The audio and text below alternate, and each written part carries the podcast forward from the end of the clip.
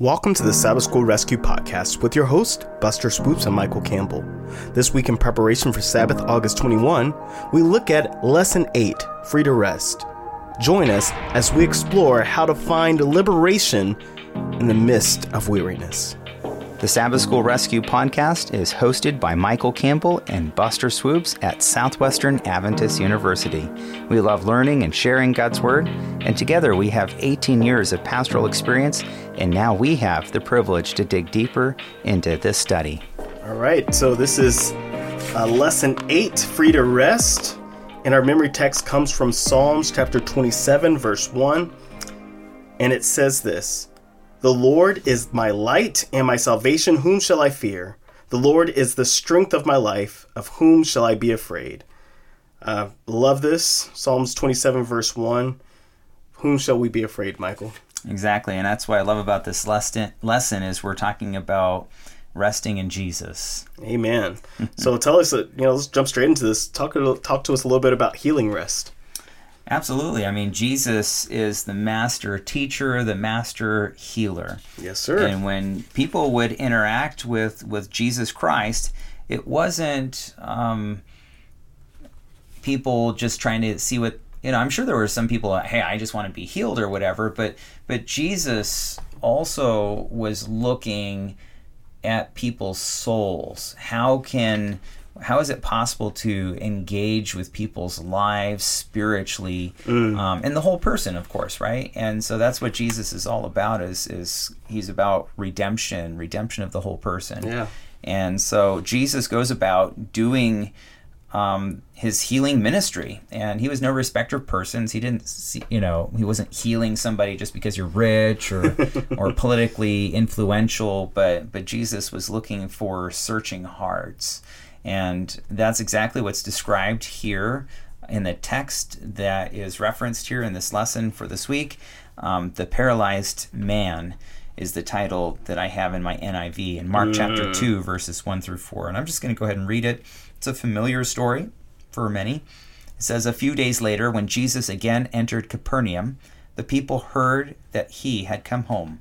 And so they gathered in such large numbers that there was no room left, not even outside the door, and he preached the word to them. And some men came, bringing to him a paralyzed man carried by four of them. And since they could not get him to Jesus because of the crowd, they made an opening in the roof above Jesus. I always try to picture this in my mind. That had to be incredible. Um, above Jesus by digging through it and then lowered the mat the man was lying on. So, just an incredible scene in the ministry of Jesus, one of many times when Jesus healed people, but there was such an earnestness and such a conviction by his friends and by the man that literally through the roof. there there he comes and and that's exactly what what Jesus specializes in is healing uh, broken broken hearts and broken bodies in this case literally physically healing bringing that rest that this man so much desired. You know, I love hearing that holistic heal, healing, right? Yeah. Uh, you know, uh, Michael, as this continues on to, to Monday's lesson, the root mm-hmm. treatment, mm-hmm. Uh, as this man is being lowered down, the rest of the story yeah. continues in mm-hmm. Mark chapter 2, uh, verses 5 through 12. And I'm not going to read all of it, but notice here the very first thing Jesus says after he's lowered, he said to the paralytic, Son, your sins are forgiven you. And of course, the scribes and Pharisees they have a, a huge problem with this, right? Yeah, and exactly. they they start rising up and everything else. But I notice uh, very much here, verse twelve. It wasn't until verse twelve that this man's healed. Mm-hmm. So Jesus tells them, "Your your sins are forgiven." They have a big yeah. uproar. matter of fact, verse eight and nine. This is where. Uh, but immediately, when Jesus perceived in his spirit that they reasoned thus within themselves, he said to them, "Why do you reason about the things in your hearts?" Which is easier to say to the paralytic, Your sons are forgiving you, or to say, Arise, take up your bed and walk? Right? And they're, they're of course, being stagnant and saying, Oh, how dare he? But then, verse 12, uh, or verse 11, Take up your bed and walk, right? And he gets up immediately and takes up his bed and he gets out of there. Uh, I, I think this is very important to realize that the very first thing that Jesus did is tell this paralytic, "Your son, your sins are forgiven." Mm-hmm. Uh, with us, I know sometimes we are so focused in on the temporal. but we have an eternal God that we ser- that we're serving who wants to spend eternity with us. And it wasn't just the paralytic that he wants to spend eternity with. He wants to spend eternity with the scribes and with the Pharisees, with the Sadducees, all the other E's, right? Yeah, Uh, exactly. yeah. but it's up to us, and, and that, that's the thing in a, the holistic healing of Jesus Christ. Yeah. He's looking to heal all of us and not just the temporal needs that we have. Jesus, I need this, and Jesus, I want that. And he says, those are things that you want, but this is actually what you need. Yeah. You need saving of your soul as well as the rest of you. He cares about the rest of us, but that was the very first thing he did. I, I think there's one other thing that I, I find very interesting is God, or through Jesus rather, reaches someone's heart first Amen. and then heals the body. Amen. He does that again and again and again. And, and I think it's important to note this because the proverbial faith healers, you know, um, there's there's some people um, that that what they do is they try to they try to heal the body to cause that conversion. So I'll believe if I experience this miraculous uh, healing event, and it's not like that. We we don't, and, and that's the model of Jesus. He's he's not he's not trying to be a faith healer, and I need more followers. So if I just heal more people, then they'll suddenly start believing in me, and that's exactly the opposite of the way Christ works. And so. Um, I'm, I'm, I'm just totally against. I, I believe Christ can still heal today, but Amen. it's not because so that you know that's why I'm not up up front. You know, you know, just you know, slain in the spirit, some kind of you know, some kind of to bring about. So then, therefore, I have more converts that then will, in a in a cynical, the most cynical view of that would be, so then I could get more money from these people, Yeah. right? You know, Yeah.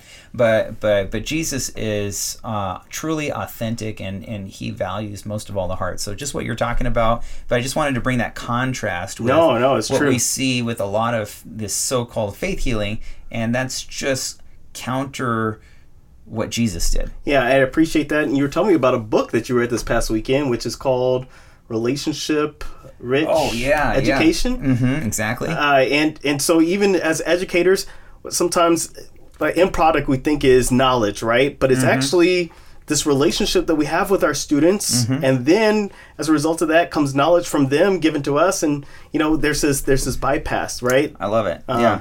Uh, in- uh, Relationship Rich, Rich Education by Peter Felten and Leo Lambert. So if we have any of our educators listening, uh, checking in on, on the podcast, check that book out. It's worth the time to read or listen. Um, and and yeah, you're right, Buster. Uh, you can learn so much information that's transmitted, but the the greatest impact that seems to occur uh, occurs through those relationships where a professor takes a personal interest in a student and says, "Hey, I care about you. I'm concerned about you," you know, or I think there's this great opportunity that you'd be perfect for. But when you personally invest in people, yeah, so relationships. That's what education's all about, and that's that's why Jesus was the master teacher. exactly. That, that's why we master follow him. That's why we know? follow him, right? Yeah. So so Michael, tell us a little All bit more about this relationship. Okay. Talk to us a little bit about running away. You know this this is the tough part buster you It know is. because the reality is that if we're really honest about the world in which we live we have a lot of people running away right and and maybe if we're truly honest with ourselves that there's been times where we might even admit that that we ourselves that my myself ha, ha, have run away from problems instead of uh, confronting them um, the sabbath school lessons actually talking about you know how just take the case of depression you know how many people are just really really depressed around the world?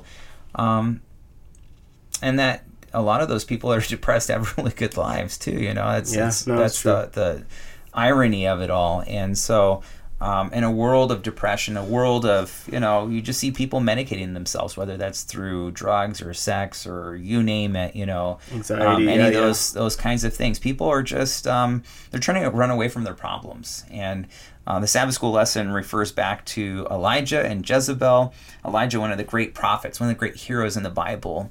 And First Kings chapter 18, he sees all this amazing stuff happen on uh, Mount Carmel.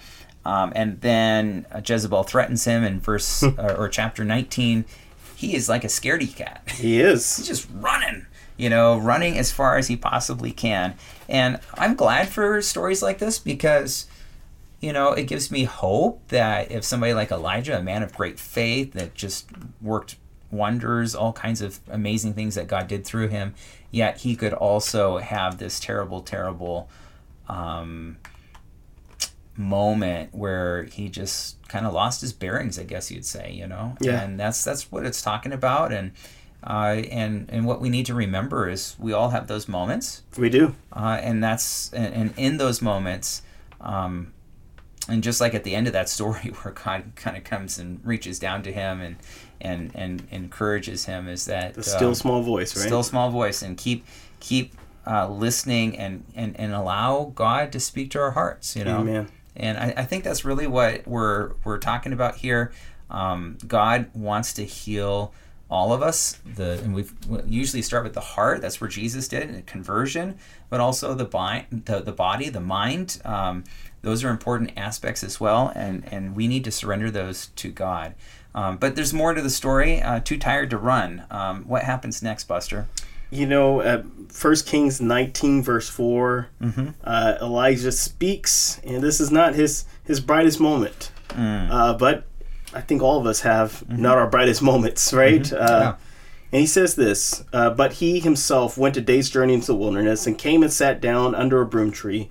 And he prayed that he might die and said, It is enough now, Lord. Take my life, for I am no better than my father's. And the question is, what, what was he talking about when he's saying he's no better, better than his father's? yeah Uh, I hate to jump straight to the spirit of prophecy, but there's a quote down here that says, "We may not feel His visible touch, meaning God's, but His hand is upon us in love and uh, in love and pitying tenderness."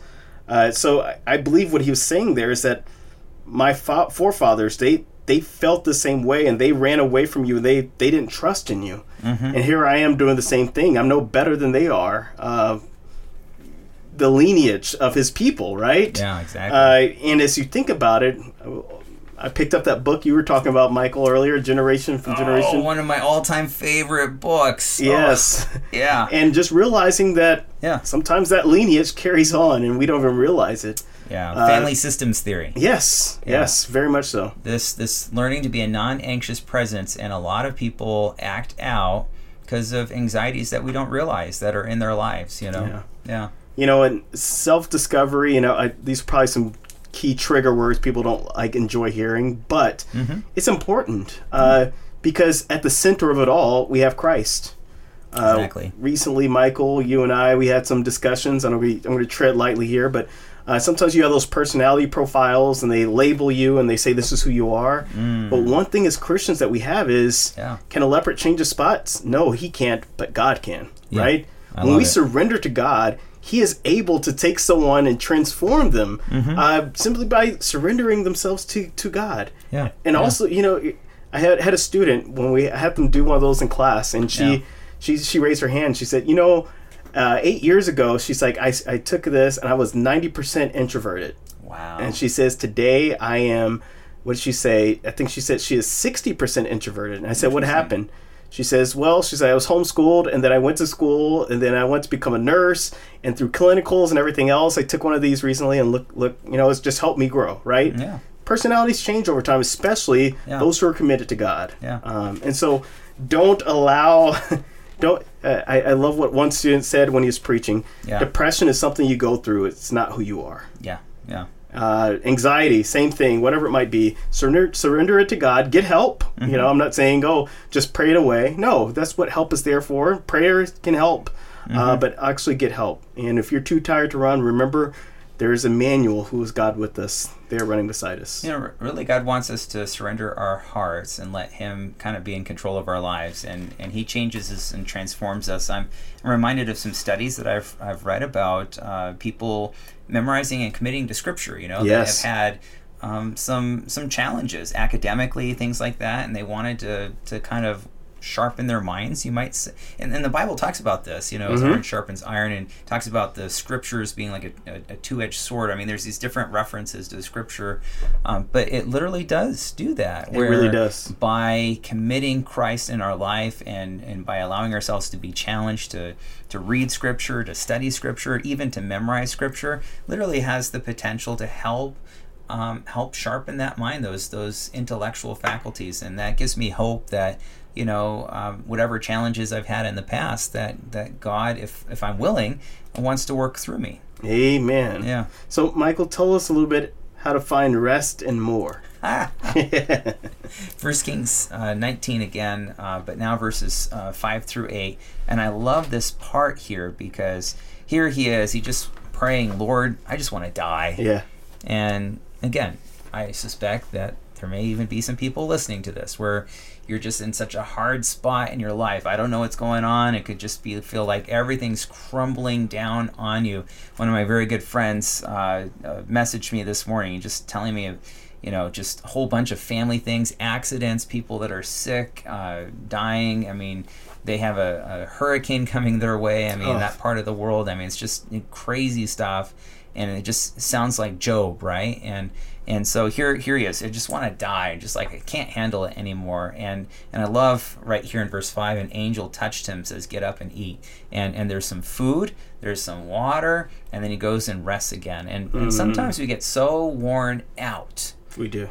And burned out. I do. Yeah. Yeah, me too. That we're just just don't know what to do anymore. Don't don't know what to do next. And and and it's okay sometimes to stop and rest, to take the necessary time for food and sustenance and refreshment, you know, and, and even physical sleep. I think we live in a world where we just push ourselves so hard. We don't sometimes even get the sleep that we need. The rest that we need, need right? Yeah. and we just function so much better when we do. And so I love this the angel, you know, God working through this angel in his life, this divine um, encounter, and, um, you know, take some rest get up and eat, drink some mm. water, and and get your sustenance. And I, I think um, wherever you are, if you f- find yourself just burning at the candles that that is just feel like drying up and everything else. Um, follow Elijah's example. Remember the words of the angels that maybe maybe you need that break and that vacation you haven't taken for the last year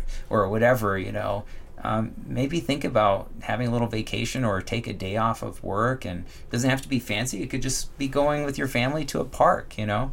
But take that time for resting and and uh, for the relationship rich environment so. You know michael i'd like to add on this. One thing i, I appreciate about um, about elijah is the fact that he mm-hmm. actually called out and said, "God, this is how I feel. This is mm-hmm. this is where I am." Mm-hmm. And he didn't he didn't try to sugarcoat it. He yeah. didn't try to give God. He was honest and he was true with God. And I'm going through a book um, by Michael Card right now Oh. And it's about the the uh, sacred sacred sorrows, right? Oh, okay. It's about people in the Bible who actually lamented. Uh, David, Jeremiah, Job, and then he also uh, the last one is Jesus. But he says everyone in the Bible laments. Yeah. He says the problem is a lot of times in today's day and age we don't leave time for lamenting. Yeah. We have this optimistic view, like, oh, just be positive. Well, sometimes it's not time for positivity. Sometimes it's time to lay everything in reality before God and His throne, which card brings up this point lament leads to worship.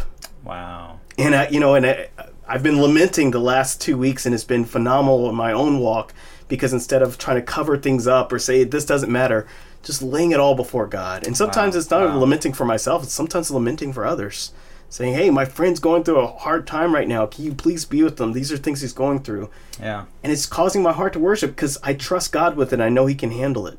I love it. Yeah. Well, I think that's really, you know, uh, what this lesson's all about is finding rest in Jesus, you know, and um, whatever way, through lament, um, through physical healing, um, through the converted heart, all of these different things, God's trying to reach down into our souls, the deepest aspect of who we are. Amen. And surrender ourselves to Him. And, and when we um, have that connection there, um, Jesus invites us, says, you know, come and rest. Amen. You know, I'm the true shepherd. I'm, you know, all these, these different metaphors that are there. the calling, the beckoning. Yeah. He's he's still doing it. So we want to invite our listeners, if uh, whatever you may be going through, come and rest in Jesus. Amen. Yeah. Well, that's another wrap for this week. So this is Soup and Swoops signing, signing out.